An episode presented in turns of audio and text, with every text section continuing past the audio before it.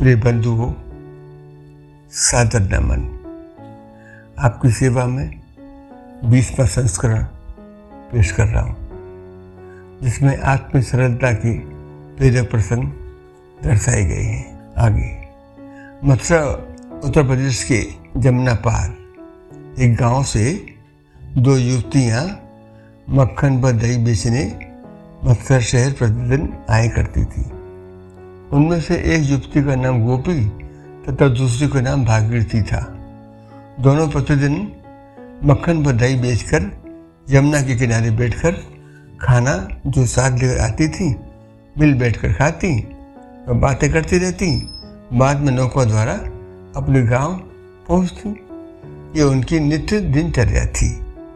एक दिन दोनों जो यमुना किनारे रेत में बैठकर खाना खा रही थी। कि भागीरथी ने गोपी से पूछा कि, बहन, भगवान होते हैं क्या? गोपी ने उत्तर दिया कि, मेरी दादी बतलाती है कि भगवान होते तो हैं, पर साधु संतों के पास ही होते हैं। कभी किसी साधु से बात करके भगवान देखने की कोशिश करेंगे? इतने में अचानक एक संत जो उनकी ओर ही आ रहे थे, उनके समीप ही रेत में उसने अपना झूला रखा और कमंडल में जल डालकर दीर्घ शंका हेतु चला गया। युवतियों को याद आया कि इस साधु के झोले में ज़रूर भगवान होंगे। अतः जब तक वह लौट कर आए, हम भगवान के दर्शन ही कर ले। युवतियों ने उसका झोला टटोला तो उसमें ऊपर ऊपर गीता, रामायण, गोपी चंदन, तुलसी माला आदि निकालकर बाहर रख दिए। तब उन्हें अंदर, नीचे की ओर एक डिब्बा दिखलाई दिया। जो मुश्किल से खुला तो उन्होंने डिब्बे में लड्डू गोपाल गुलाबी रूमाल पर बैठे देखे। उन्होंने बाहर साफ़ कपड़ा बिछाकर उन्हें बिठा दिया तथा बोली, कैसे बेचारे के हाथ पाँव मोड़ दिए बाबा ने डिब्बा में बंद करने के चक्कर में दोनों युवतियाँ भगवान के हाथ पर सीधे करने का प्रयास करती रहीं अंत में गोपी ने भागीरथी से कहा कि थोड़ा सा मक्खन रखो है मेरी घड़ा में। लिया, मालिश कर देते हैं। जाके डिब्बा में बैठे बैठे हाथ पैर अकड़ गए होंगे मालिश करने से। भगवान को उस मज़ाक सूझा तो भगवान के हाथ पर अचानक सीधे हो गए और वह खड़े हो गए। इतने में दूर से साधु को आता देख युवतियों ने भय से पुनः भगवान को डिब्बे में बंद करने का प्रयास किया, लेकिन वह खड़े ही रहे। इतने में साधु पास आ गया। लेकिन चूँकि उनका नियम था कि बिना स्नान किए सांकेतिक भाषा का प्रयोग ही करती थी। अतः युवतियों की तरफ़ क्रोध से घूरते हुए यमुना स्नान को चले गए युवतियों ने भगवान को डिब्बे में रखने का बहुत प्रयास किया, लेकिन मूर्ति सीधी ही रही। साधु ने लौटने पर जब मूर्ति को खड़ा देखा तो अभिभूत हो साष्टांग प्रणाम करने लगा। जिससे अचानक मूर्ति से उसका हाथ स्पर्श होते ही मूर्ति फिर पिछली अवस्था में हो गई, जिसको देख कर युवतियाँ आपस में बोली, देखा, भगवान को यह बाबा कितना डरा कर रखे। इसको देखकर भगवान पुनः पहली अवस्था में हाथ पर मोड़ कर बैठ गए हैं। हम जब से प्रयास कर रहे थे तो हाथ पर नहीं बोल रहा था। साधु भगवान को डिब्बे में रखकर रोता हुआ गंतव्य स्थान को रवाना हो गया।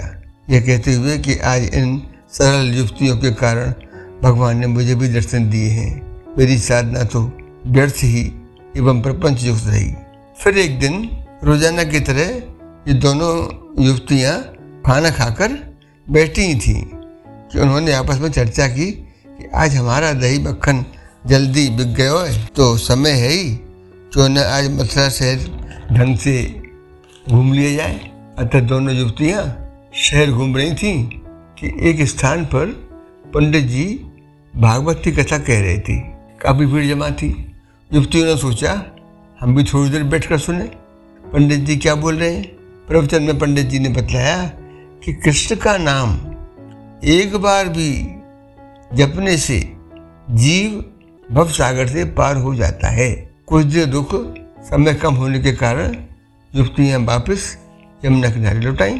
तब उन्होंने आपस में चर्चा की कि कृष्ण नाम की इतनी महिमा है कि एक बार ही बोलने से भवसागर पार हो जाता है। तो हमें तो केवल यमुना जी ही पार करनी है। तो ना हम भी कृष्ण नाम एक बार लेकर यमुना जी पार करें, अपने घर जाया करें। नौका से जाने में नित्य पैसे खर्च होते हैं, अतः दोनों युवतियाँ यमुना किनारे जाकर हाथ जोड़कर यमुना जी से प्रार्थना करने लगी कि कृष्ण नाम से हमें भी परली पार जाने के लिए रास्ता प्रदान करें। उनके कष्ट कहते ही यमुना जी ने उन्हें रास्ता दे दिया और वो आराम से अपने घर पहुँच गई। अब तो यह उनकी दिनचर्या ही बन गई। आते जाते कृष्ण नाम एक बार लेती और जमुना जी कर जमुना जी ये रास्ता दे देती। एक दिन दोनों के मन में आया कि पंडित जी की वजह से हमारे काफ़ी पैसे बच गए हैं। नहीं तो नौका वाले को देने पड़ते। इसलिए एक बार गुरु दक्षिणा में पंडित जी को घर बुलाकर भोजन करा देना चाहिए। विचार कर दोनों युवतियाँ उसी स्थान पर पहुँच गईं, जहाँ पंडित जी कथा कहते मिले। इतफाक से उस दिन पंडित जी उसी स्थान पर मिल गए, तथा सारा वृतांत तो उन्हें सुनाकर खाना खाने पर आने का निमंत्रण दिया। पंडित जी ने कहा कि, अगर तुम्हारी ऐसी इच्छा है तो कल इसी समय लेने आ जाना। दूसरे दिन दोनों युवतियाँ पंडित जी को लेकर यमुना किनारे आई तो पंडित जी बोले, कैसे चलेंगे? यहाँ तो कोई नौका दिखाई ना दे रही? तब युवतियों ने कहा कि नौका की क्या ज़रूरत है? कृष्ण नाम एक बार लेने पर से यमुना जी रास्ता देती है। आपने तो बताया था। अब आप हमारे साथ साथ चले आओ। यमुना किनारे खड़े होकर युवतियों ने एक बार कृष्ण नाम लिया और यमुना जी ने रास्ता दे दिया। पंडित जी, युवतियों के गहरे विश्वास एवं श्रद्धा से अभिभूत हो उनके साथ चल पड़े, भोजन किया और लौट चले। उन्होंने सोचा, चलो मैं भी लौटते वक्त यमुना जी ऐसे पार करके देखता हूँ। अतः यमुना किनारे खड़े होकर आँख बंद कर दस बारह बार कृष्ण कृष्ण बोला। और जैसे ही यमुना जी में पैर रखा, तपाक से पानी में डूब गए। बड़ी मुश्किल से बाहर बीतते हुए निकले तथा उन युवतियों के पूर्ण विश्वास को प्रणाम करते हुए घर वापस लौट आई। पूर्ण श्रद्धा एवं विश्वास में ही शक्ति है, भक्ति मार्ग में शंका की कोई गुंजाइश नहीं होती।